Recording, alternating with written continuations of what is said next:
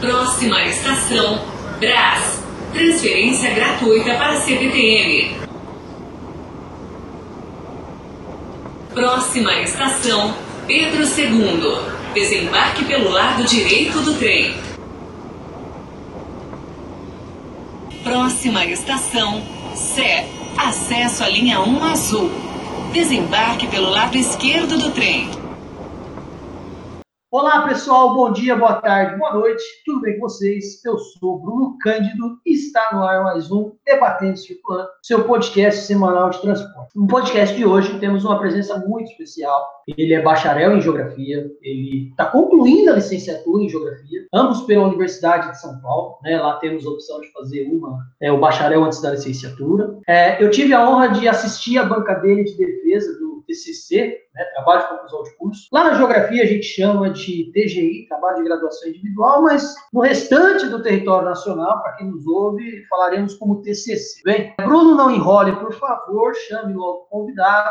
Lúcio Serri Guimarães, como vai, parceiro? Opa, tudo bom, Bruno? Primeiro, gostaria de agradecer pela oportunidade aí de participar do, do, do podcast, né? participar aí do canal com mais uma discussão. Parabenizá-lo pela iniciativa do canal, né? Que a gente precisa compartilhar conhecimento. Isso, é, se um cientista não faz, ele não é um cientista. Né? E fora que sem, sem ciência, esse país não vai para frente jamais. Então eu espero aí contribuir com a discussão hoje. Bom, eu que agradeço a sua presença e compartilhar um bocadinho do seu tempo e um bocadão do seu conhecimento com a gente. Eu acho que realmente nós temos que ocupar esses espaços, né, atacar essas frentes, para que possamos difundir o conhecimento científico em outras plataformas, por intermédio de outras ferramentas, para que a gente não fique só dentro da academia, dentro da universidade propriamente dito. Então, eu é que agradeço, muito feliz com a sua presença. Até falo para os nossos ouvintes, para quem nos acompanha, o Lúcio é um parceiro, o Lúcio é um amigo, a gente conversa diariamente sobre uma porção de coisas e, obviamente, que fazemos aí um bate-bola já há algum tempo sobre transportes também. Eu no rodoviário, ele no ferroviário urbano, sobretudo. Então, é basicamente sobre isso que a gente vai debater hoje. Afinal, o tema é coronavírus, que pandemia que estamos vivendo, e o transporte ferroviário de passageiros. Já queria, inclusive, deixar muito claro o seguinte, pessoal: um transporte ferroviário de passageiros no Brasil ele se resume, sobretudo, a trilhos urbanos. Então, nós não temos uma profusão de trilhos para transporte ferroviário de longa distância. É, a exceção da estrada de ferro Vitória-Minas, que é um serviço, que é uma contrapartida social prestada pela Companhia Vale entre os estados de Minas Gerais e o Espírito Santo, e da Estrada de Ferro Carajás, que se insere na mesma lógica, afinal de contas é uma ferrovia operada pela Vale e como contrapartida social ela faz o transporte de passageiros, a gente não tem trilho para transportar passageiros regionalmente. Portanto, tudo que a gente tem de transporte ferroviário de passageiro no Brasil se resume a centros urbanos. Então, nós temos trilhos urbanos de trem, metrô e assim por diante, até monotrilho também, em cidades como São Paulo, Rio de Janeiro, Belo Horizonte, tem metrô, é, Brasília, Porto Alegre, se minha memória não falha agora, Recife, Salvador e Fortaleza, basicamente. Espero que não tenha ficado nenhum de fora. Bom, diante disso, Lúcio, eu queria já te chamar para que a gente começasse essa, essa conversa, para que a gente batesse esse papo. Queria que você contasse um pouco para mim da sua trajetória acadêmica, sua trajetória de pesquisa. É, pode falar desde o comecinho, quando você demonstrou interesse pela geografia, o porquê que você foi estudar transportes. A palavra é sua, fica à vontade, companheiro. Bom, então Começando aí lá, desde a minha infância, né? Desde pequeno, é, eu sou apaixonado por geografia, né? É, foi um interesse que foi muito incentivado principalmente pelos meus avós, né, que são ex-professores, né, minha avó é o professor aposentada, meu avô já falecido, também era da área da educação, era diretor de escola, né, e ambos é, sempre me incentivaram é, na geografia, né, sempre me mostraram coisas da geografia que me faziam gostar dessa disciplina, né? É, gostava de ver mapas, gostava de desenhar mapas, decorar países e capitais e bandeiras. Até hoje, até hoje a, a, é, eu lembro de desafios no colégio em que perguntava a capital, falava, ah, a capital do Uzbequistão. Aí ia lá, Tashkent. E por aí vai. Gostava de construir cidades, né, com bloquinhos de construção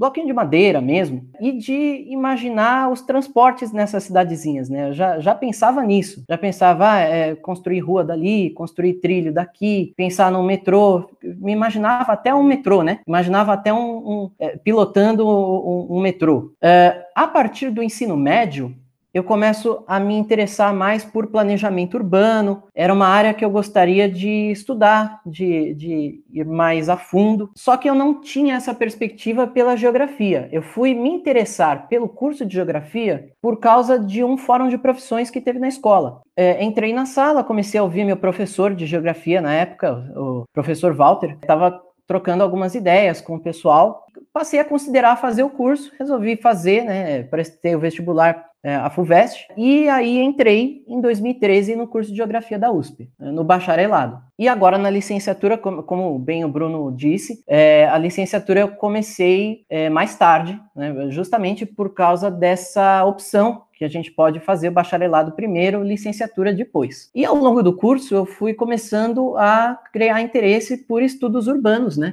já resgatando o interesse de planejamento urbano da época do ensino médio e de mobilidade urbana. Apesar de que é, no curso nós não temos uma disciplina que fale exatamente sobre mobilidade urbana, mas é abordada é, brevemente em planejamento, em geografia econômica, porque o, o, o transporte ele é essencial para a economia. Né? Então, algumas discussões da geografia econômica levam em conta o transporte. Depois mais tarde, eu comecei a, a já desenhar o, o, o meu projeto de, de, de, pesquisa, que acabou virando o meu TCC, ou TGI, como o Bruno bem lembrou, né, na geografia da USP é TGI, falando sobre o metrô de São Paulo, né, e como ele influencia na produção e na transformação do espaço urbano. Então, é basicamente esse o meu o panorama da minha vida acadêmica até o momento. Bom, gente, é, eu acho muito bacana quando o convidado fica leve e à vontade para narrar a sua trajetória e, de fato, muitas coisas começam na infância, ainda que de forma subconsciente, diria. É, o Lúcio fez esse, esse lembrete, né, essa,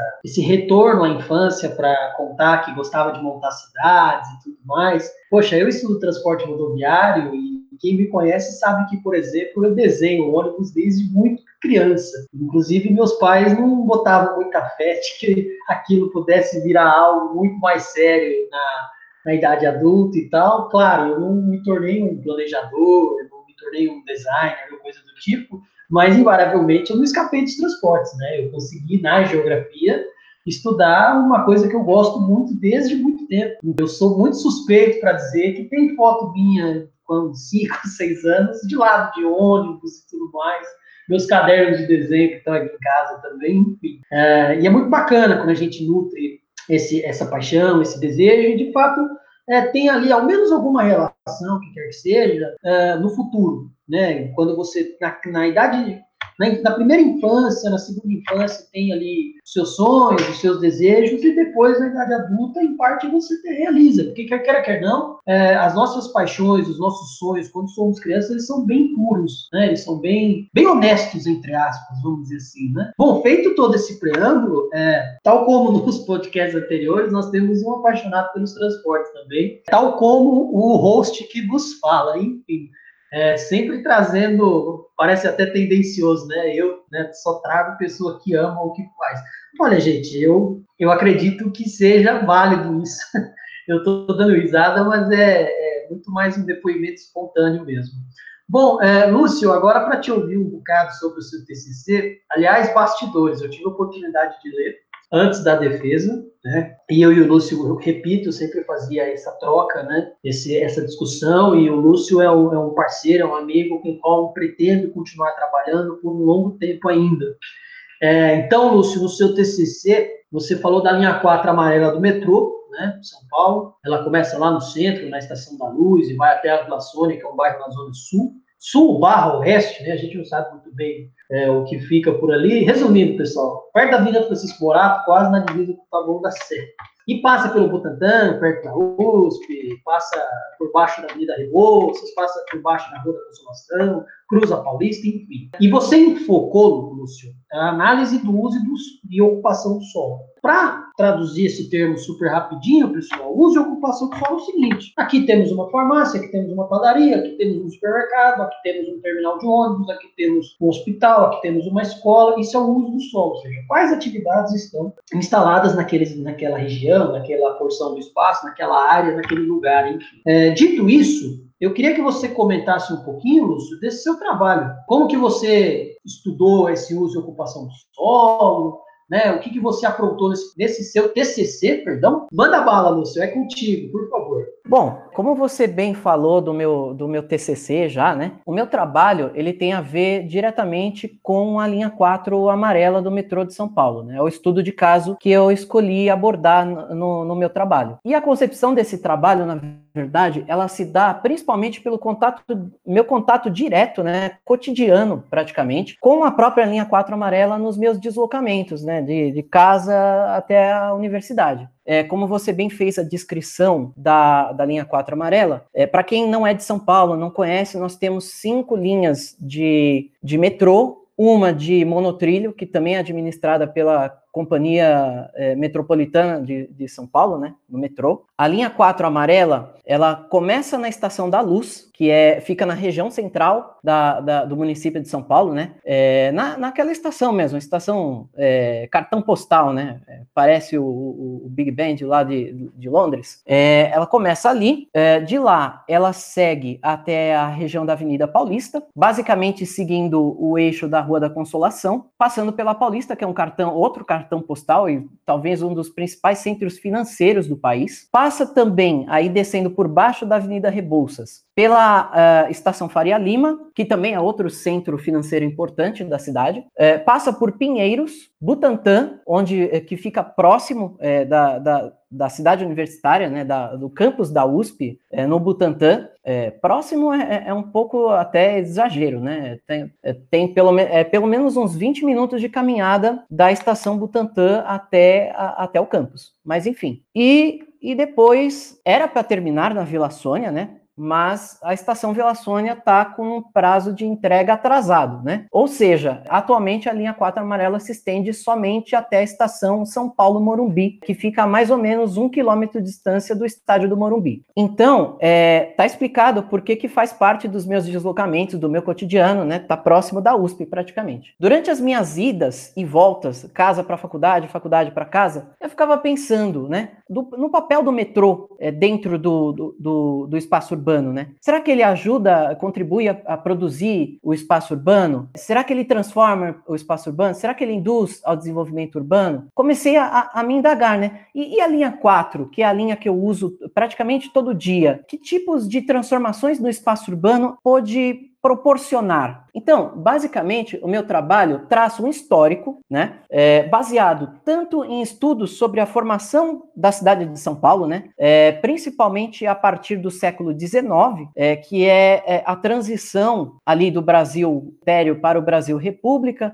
o início da, do, dos process, do processo de urbanização da cidade de São Paulo, que até então é, é, era, uma, era uma vila não tão povoada assim, né, não chegava nem a um milhão de habitantes, é, muito menos, aliás, e, e começa a partir daí, se estende basicamente até a atualidade, e juntamente aos projetos de transporte é, metroviário, né? Desde o início ali da década de 20, que já existiam projetos é, para um sistema de transporte é, sobre trilhos, né? E depois, é, ao longo do tempo, esse, esse sistema de transporte ele se torna cada vez mais integrado, né, pensando em como conciliar o sistema viário com um sistema de transporte público e que pudesse transportar milhares e depois milhões de trabalhadores é, de suas casas para os seus trabalhos e para as suas determinadas atividades, né? Então, é, foi feito um levantamento bastante árduo de documentos que constatassem tanto essa evolução de São Paulo ao longo do tempo, né? É, a, a, o seu processo de urbanização e a sua transformação em metrópole, quanto dos projetos do metrô, né? É, tanto os gerais quanto os da própria linha 4, né? Os primeiros projetos surgem a partir de, da década de 60, é, de 68, 2008, mais precisamente, mas a sua execução só começa a ser realizada 40, 50 anos depois, né, é, na década de 2000, e a sua, a sua construção ainda não está concluída. Né? Aí temos o seguinte: da análise do uso do solo urbano, como é, já foi bem explicado, né, o uso do solo urbano, o uso do solo urbano consiste nas atividades que são realizadas em determinados lugares da cidade. Então, por exemplo, tem as atividades industriais, residenciais, comerciais, de serviços, e aí os seus diversos tipos. Por exemplo, mercado, farmácia, uh, hospital, escola, uh, residência de alto, baixo, médio padrão, e por aí vai. Eu me propus a analisar o uso do solo urbano em determinadas estações da linha 4 amarela para poder fazer a, a análise evolutiva, né, o que mudou ao longo do, do, do período de construção o início do período de construção da, da linha 4 amarela, que nos remete ao início dos anos 2000 e se estende até hoje. Uh, e aí o que se observa, é, principalmente, é uma tendência muito forte de crescimento das atividades terciárias, né?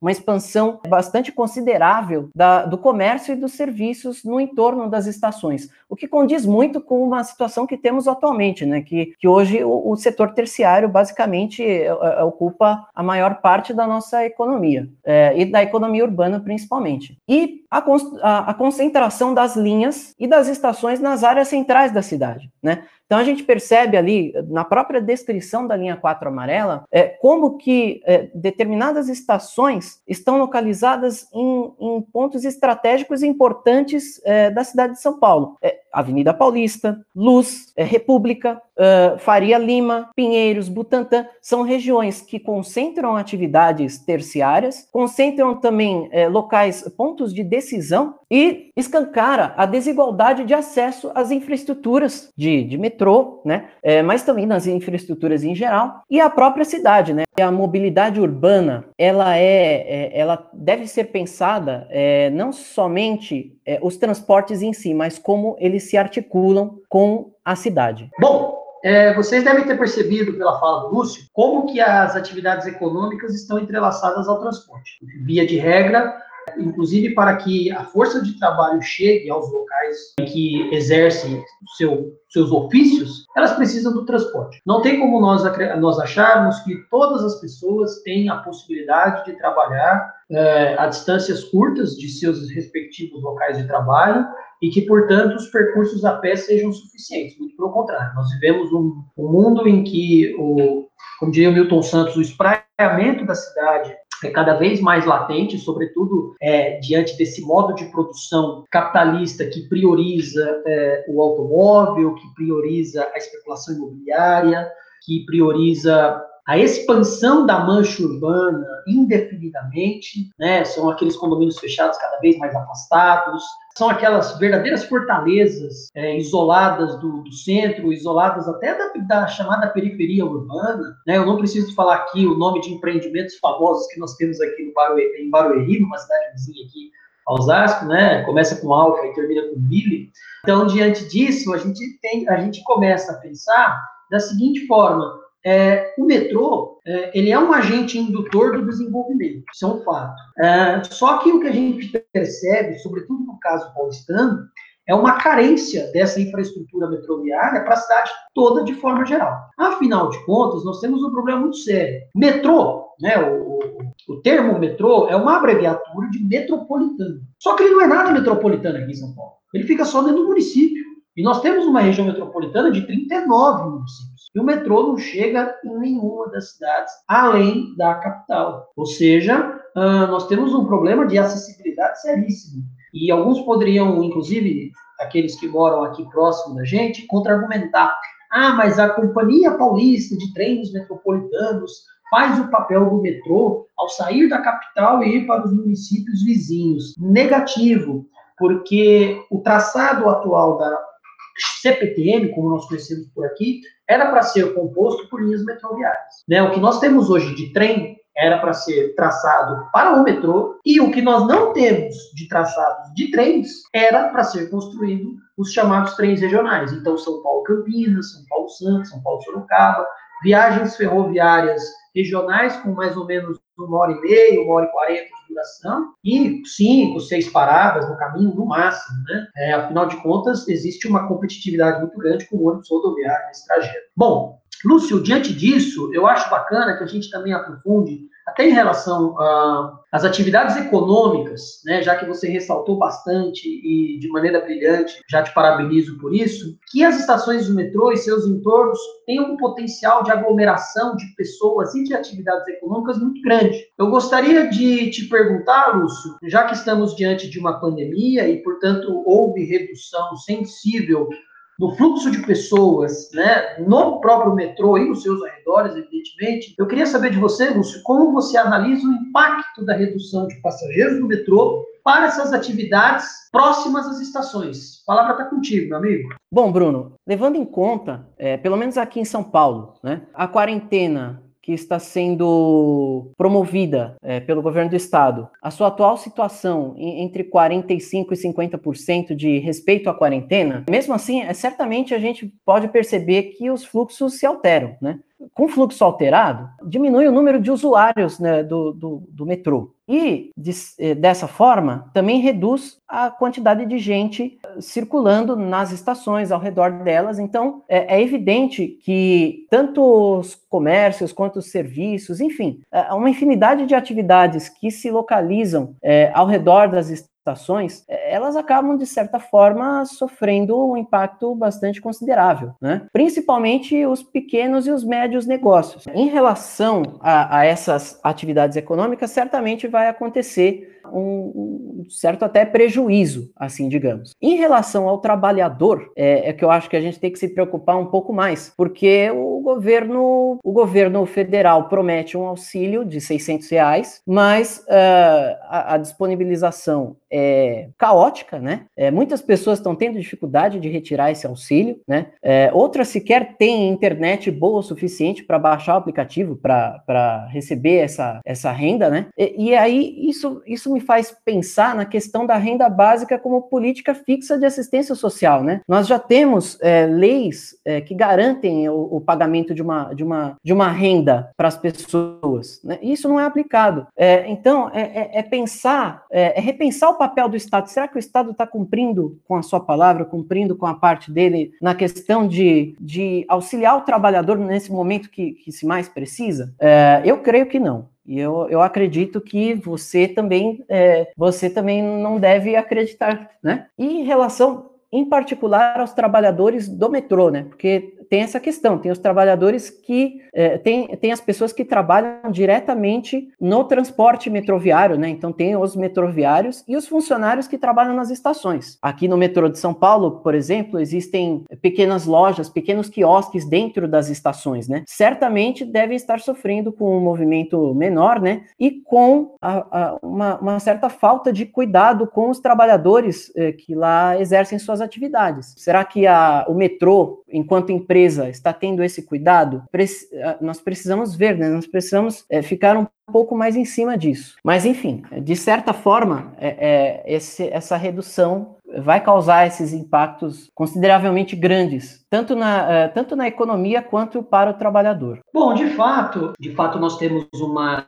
problemática bastante grande, sobretudo em relação aos trabalhadores. E o Lúcio trouxe algo muito importante. Existe hoje no metrô de São Paulo, sobretudo, um muito amplo de funcionários é, infelizmente, eu não tenho esse dado muito preciso, peço até perdão, inclusive, que dá conta de que, basicamente, em todas as estações do metrô de São Paulo, nós temos quiosques, por exemplo, para venda de alimentos. É, em algumas estações, inclusive, até por conta do espaço ser mais amplo, nós temos farmácia, nós temos lojas de roupas, né, na, própria linha amarela, inclusive, tá, uh, algumas estações por terem vários andares para que se chegue na linha de metrô, a Estação Pinheiros é um exemplo, né, uh, nós temos loja que vende roupas e sapatos, assim por diante. Claro, pessoal, nada muito grande também, né, não estou falando de um mega magazine, nada disso.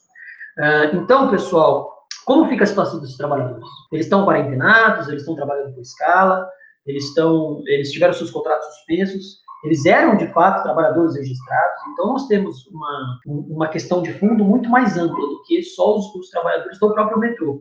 Fora o fato de que os trabalhadores do próprio metrô, aqueles que são agentes de estação, os que vendem as, os bilhetes unitários, aqueles que trabalham na limpeza, na manutenção e assim por diante, eles continuam em contato com aquele público que está trabalhando nos serviços essenciais, sobretudo, e que ainda utiliza o transporte metroviário. É, então, esses funcionários também correm risco. E, infelizmente, a gente vem numa, num cenário é, muito triste, eu acho que essa é a palavra mais adequada, de abandono mesmo, essa, é essa também é uma palavra bem adequada, do próprio metrô. Né? O, infelizmente, o governo do estado de São Paulo, há décadas, já não investe da forma adequada. Nós temos, infelizmente, um proposital abandono esse é, a, esse é o termo correto, da manutenção, da, da própria expansão da rede. Acho que o, o, noticiário não me deixa mentir, não deixa o próprio Lúcio mentir, evidentemente, do, do, do quão demorado é a expansão de um quilômetro de metrô, quantas estações foram atrasadas. O próprio Lúcio pode falar melhor do que eu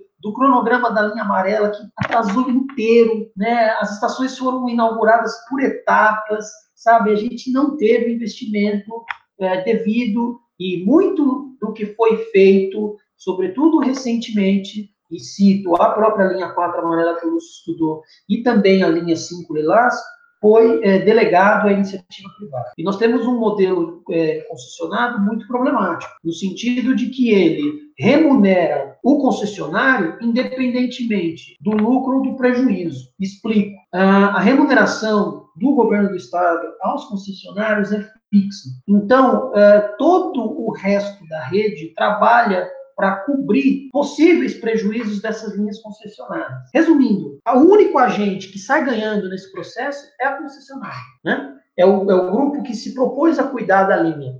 O Estado simplesmente gasta um dinheiro muito maior do que ele gastaria se a linha fosse própria. Afinal de contas, ao contrário do que muitas pessoas dizem, até de forma mal informada, determinados veículos de de comunicação é que o metrô dá prejuízo, de que a Companhia do Metropolitano de São Paulo, que é uma empresa mista, ou seja, metade é do Estado e metade é capital aberto em Bolsa de Valores, é uma empresa falida, é uma empresa quebrada. Esse sucateamento ele vem acontecendo e ele é proposital. Mas isso não quer dizer necessariamente que o metrô seja uma empresa horrível, que seja um agente do Estado uh, problemático, muito pelo contrário. Né? O metrô diante de suas limitações, diante da sua falta de recursos em determinados itens, diante de processos licitatórios muito confusos, infelizmente comandados pelo governo do estado, diante de denúncias, inclusive, relacionadas à compra de trens e assim por diante, o metrô ainda funciona muito bem. Né? Ele tem uma atuação pequena,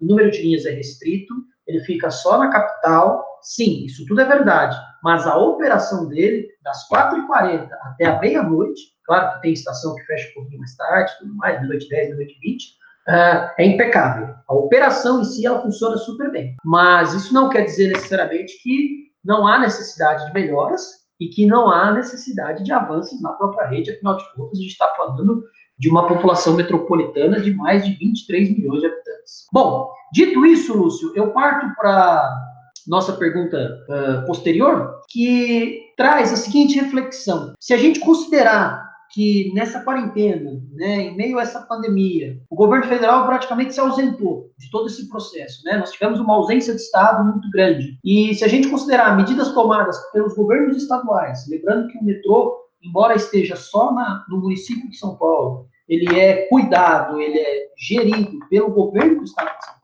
pela Secretaria de Transportes Metropolitanos. Considerando essas medidas, Lúcio, tomadas por governos estaduais e alguns municipais, como, por exemplo, a redução da frequência de transporte coletivo, a própria quarentena, né, com a suspensão de aulas, em universidades, em escolas e assim por diante. Quais outras medidas você acha, Lúcio, que poderiam ser tomadas pelos gestores públicos, secretários, governadores, prefeitos e assim por diante, para reduzir as aglomerações? Claro, você não precisa necessariamente comentar a respeito de outras atividades, assim por diante, pensando inclusive a partir do próprio metrô, né? O que, o governo, os governos podem fazer para reduzir essas aglomerações? É, perguntas assim, relativamente simples, ou seja, você acha que o metrô tem que reduzir o horário? Ou ele tem que aumentar, inclusive, a frequência para distribuir a, a, população que ainda utiliza por, por cada composição, se tem, por exemplo, que limitar o número de embarques por, por tempo, ah, só, só pode ter tantos passageiros na estação num determinado período, porque nesse, nesse sentido você diminui o potencial de aglomeração e assim por diante.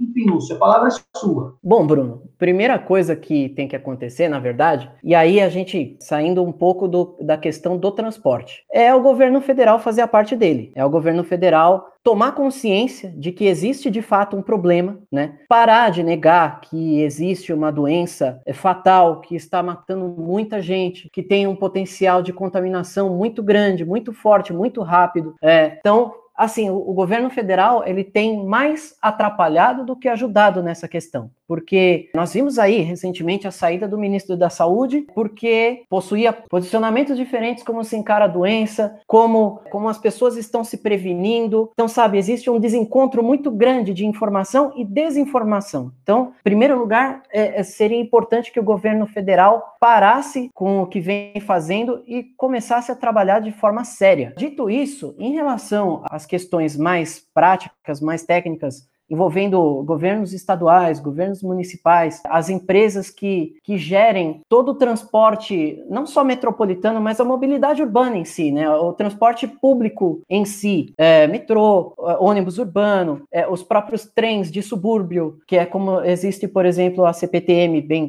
como você bem falou aqui em São Paulo, e outras empresas, inclusive as empresas privadas, né, que administram é, algumas das linhas, né, como aqui em São Paulo, por exemplo, o caso da, da linha amarela e, do, e da linha lilás, que são é, administradas por consórcios, é, seria interessante, é, na verdade, é, talvez aumentar é, como você bem falou, no metrô seria interessante aumentar o, o, o fluxo de vagões para que não se criassem aglomerações dentro das estações. Porque a gente, a, a gente cá entre nós, a gente fala aqui para as pessoas não saírem de casa. Só que tem a questão de como é que a gente vai falar um cara da periferia, um cara que não tem, é, se ele não for tra trabalhar, entre aspas, né? É, ele, não, ele não vai colocar, conseguir colocar o alimento na mesa, não está recebendo o auxílio do governo que o governo deveria estar tá pagando, como é que a gente vai contro tentar controlar essa população, né? É, então, já que existem essas aglomerações, é, tentar ao menos dissipá-las da, da, melhor forma possível. Talvez aumentando o número de, de composições chegando nas estações para evitar com que muitas pessoas se aglomerem dentro das estações, dentro do metrô, dentro dos vagões. Uh, e, claro, uh, tentar de alguma forma melhorar os sistemas de transporte público em geral.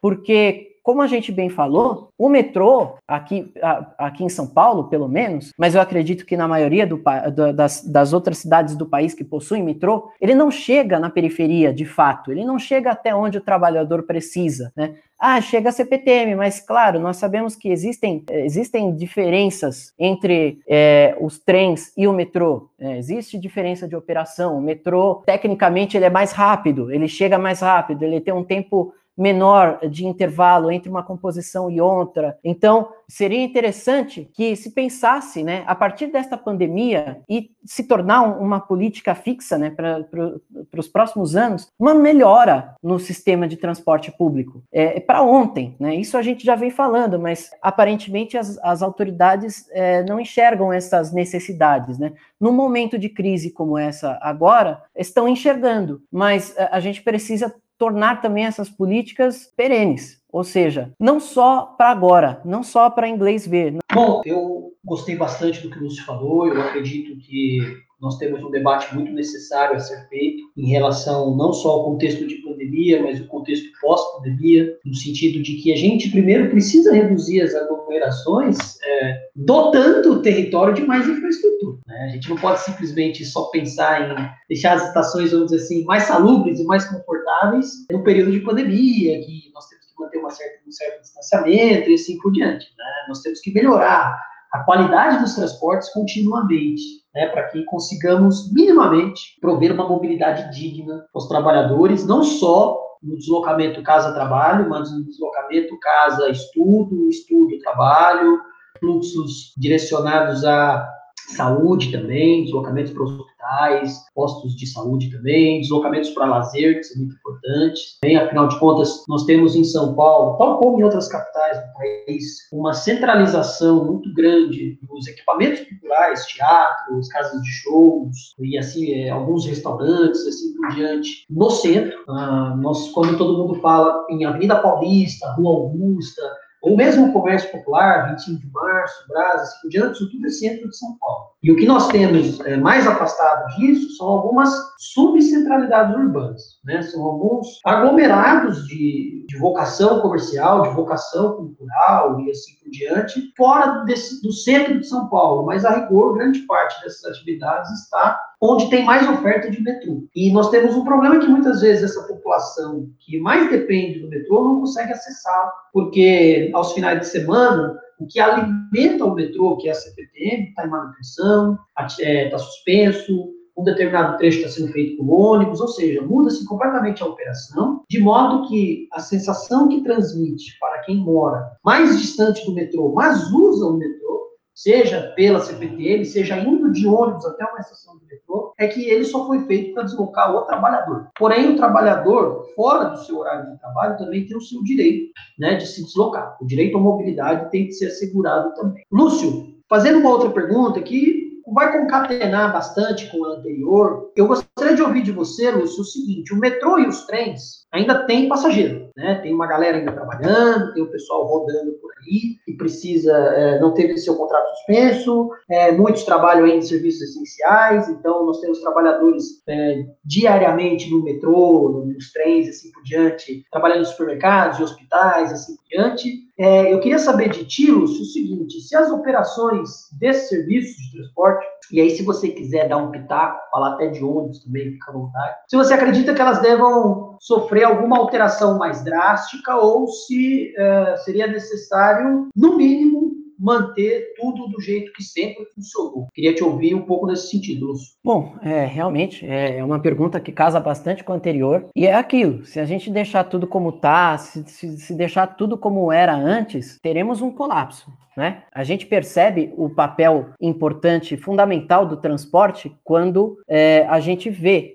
que o trabalhador ele, ele depende dele, é, principalmente né, o trabalhador de serviços essenciais depende muito dele para se deslocar. Como você bem falou, as grandes atividades que ocorrem na cidade, como por exemplo concentração de hospitais, concentração de mercados, é, de shopping centers, enfim, uma, uma infinidade de equipamentos, elas acabam se concentrando muito no centro das cidades. Isso, com toda certeza, priva muitos cidadãos é, de, de usufruir da cidade como eles eles deveriam, como eles deveriam. E isso, é, tratar é, essa questão como política pública daqui em diante é essencial, porque muito trabalhador é, precisa se utilizar de mais de um modal para circular durante as, é, é, dentro da cidade. Por exemplo, um cidadão que mora no extremo da zona sul de São Paulo, é, ele precisa de um sistema de, de transportes eficiente e bastante capilarizado o suficiente para que ele possa transitar pela cidade né? Ele precisa também,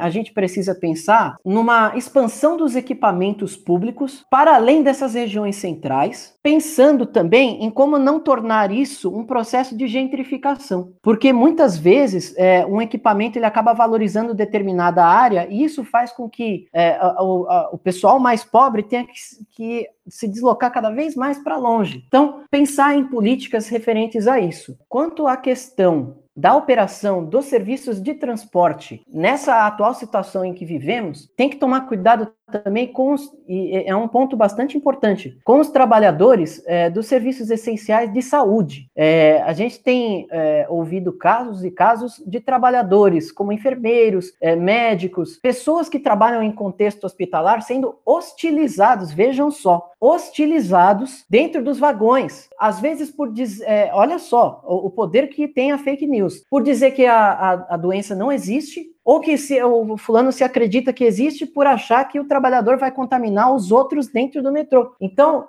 Olha só como a situação é grave. Precisa é, haver campanha, principalmente dos, dos governos também, é, para parar com essa discriminação desses trabalhadores agora, que são trabalhadores essenciais, importantíssimos para a gente combater essa pandemia. Né? Em relação aos demais, é, aos demais trabalhadores, é como eu falei na questão anterior, é ampliar o acesso ao transporte, para que essas, essas pessoas não se aglomerem, não se aglutinem em lugares e não transmitam essa. É, é, a gente tem que pensar na, em cessar a transmissão desse vírus. Eu acho que políticas, talvez de outros países, que procuraram, é, em vez de amortecer, mas cessar essa transmissão, né? E, e, novamente, dever do Estado, fazer cada vez mais campanha de conscientização para que as pessoas é, se previnam e, e para que diminua, é, diminua de forma tão considerável que chega a ser nula é, essa contaminação. Pois é, eu concordo bastante com o que Lúcio falou. Nós temos uma ausência de Estado que precisa ser revertida o mais rápido possível. O Estado ele tem que tomar a dianteira dos processos de estruturação do território, ou seja, de construção de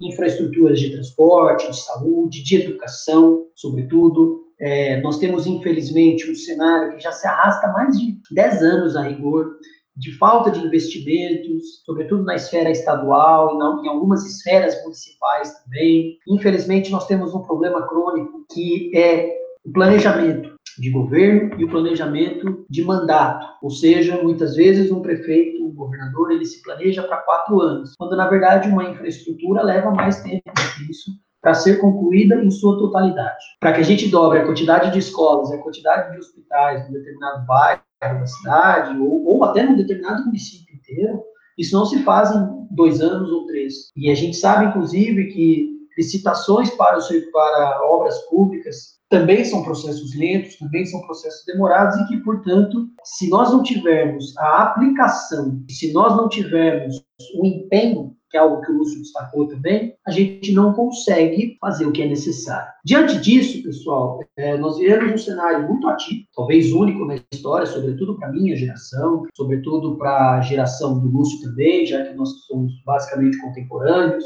é, sobretudo até para a geração dos meus pais, inclusive, que tem ali seus 50, 60 anos mais ou menos, de uma pandemia que paralisou grande parte das atividades econômicas e que exigiu de nós muita muito compromisso em ficar, em ficar quarentenados, e ainda estamos, inclusive, e fiquemos em casa ainda. Claro que não é algo prazeroso, claro que não é algo satisfatório, mas é necessário para que o vírus não seja transmitido para todos, para que o sistema de saúde não colapse. E o Lúcio também falou algo muito importante nesse podcast, que nós precisamos, de fato, buscar as informações corretas. Né? A disseminação de de fake news é um problema muito, muito grave. E quando nós chegamos ao descalabro de vermos profissionais de saúde que estão se arriscando diariamente no combate ao Covid-19 serem hostilizados por estarem trajados com uma roupa branca ou mesmo com máscara, luva, o que quer que seja, é porque a fake news, infelizmente, cumpriu o seu papel. E o papel da fake news é desinformar. Então, eu acho também que até o, o fato de o conhecimento científico ocupar esses espaços vem para esse combate também. Né? Nós temos aí, além das fronteiras da divulgação científica, nós temos que superar essa barreira das falsas informações, provando que ciência é algo sério, ciência tem método, ciência tem referencial teórico, ciência tem pesquisa laboratorial, pesquisa de campo, e a ciência apresenta resultados críveis, ou seja, nós falamos de coisas que existem. Em última análise, pessoal, para resumir esse papo, eu queria agradecer, obviamente, a presença do Lúcio, já vou passar para ele também para fazer uma despedida, uma palavra no final, reforçando o convite, Lúcio, inclusive, para outras oportunidades, para que a gente faça debates até com mais pessoas, para discutirmos os trens urbanos, para discutirmos o metrô. O Lúcio é um parceirão, então ele continua também nas suas pesquisas acadêmicas, né? O Lúcio não é um difusor de fake news, ele luta também pela ciência, pela educação universal, gratuita, pública, de qualidade para todos. Então, em última análise, nós temos um cenário em que, mesmo diante de, todos as, de todas as adversidades, de todos os revés, nós continuamos produzindo ciência. Então, Lúcio, passo para ti, para te agradecer é, desde já é, conto contigo para outras oportunidades e agradeço de coração por ter aceitado o nosso convite, por ter separado um tempinho para nós e espero contar contigo mais vezes, meu irmão. Obrigado por tudo, viu? Bom, primeiramente, mais uma vez, é, gostaria de agradecer aí pelo convite do Bruno. É, é, é, uma, é uma grande honra participar do, do, do, canal, do podcast, das discussões. E é isso. A gente tem que compartilhar conhecimento. Conhecimento não pode ficar, ficar represado, né? É, a gente tem que compartilhar e disseminar o máximo possível de conhecimento científico, de informações comprovadas, não de, de, de, de desinformações, né?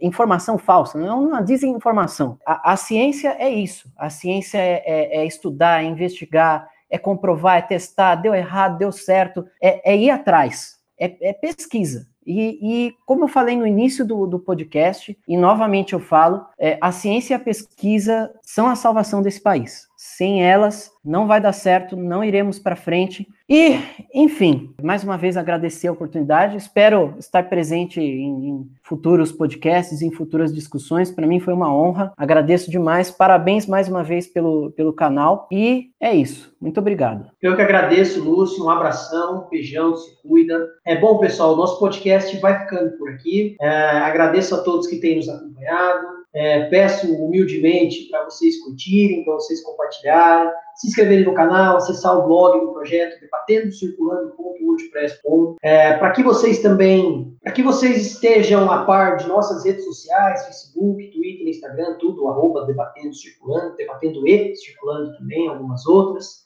e que vocês fiquem atentos porque nós teremos outros materiais, nós continuaremos com os nossos podcasts, é, aquilo que pudermos fazer distância, né, quarentenados, repito, fiquemos em casa, é o mais prudente a se fazer nesse momento, nós continuaremos fazendo, tudo bem? Pessoal, beijão, esse foi o nosso podcast 5, espero que gostem bastante, é, repito, compartilhem à vontade, para quem vocês quiserem, tudo bem? E até uma próxima. Tchau, tchau. Próxima estação, Brás. Transferência gratuita para CPTM. Próxima estação, Pedro II. Desembarque pelo lado direito do trem. Próxima estação, Sé. Acesso à linha 1 azul. Desembarque pelo lado esquerdo do trem.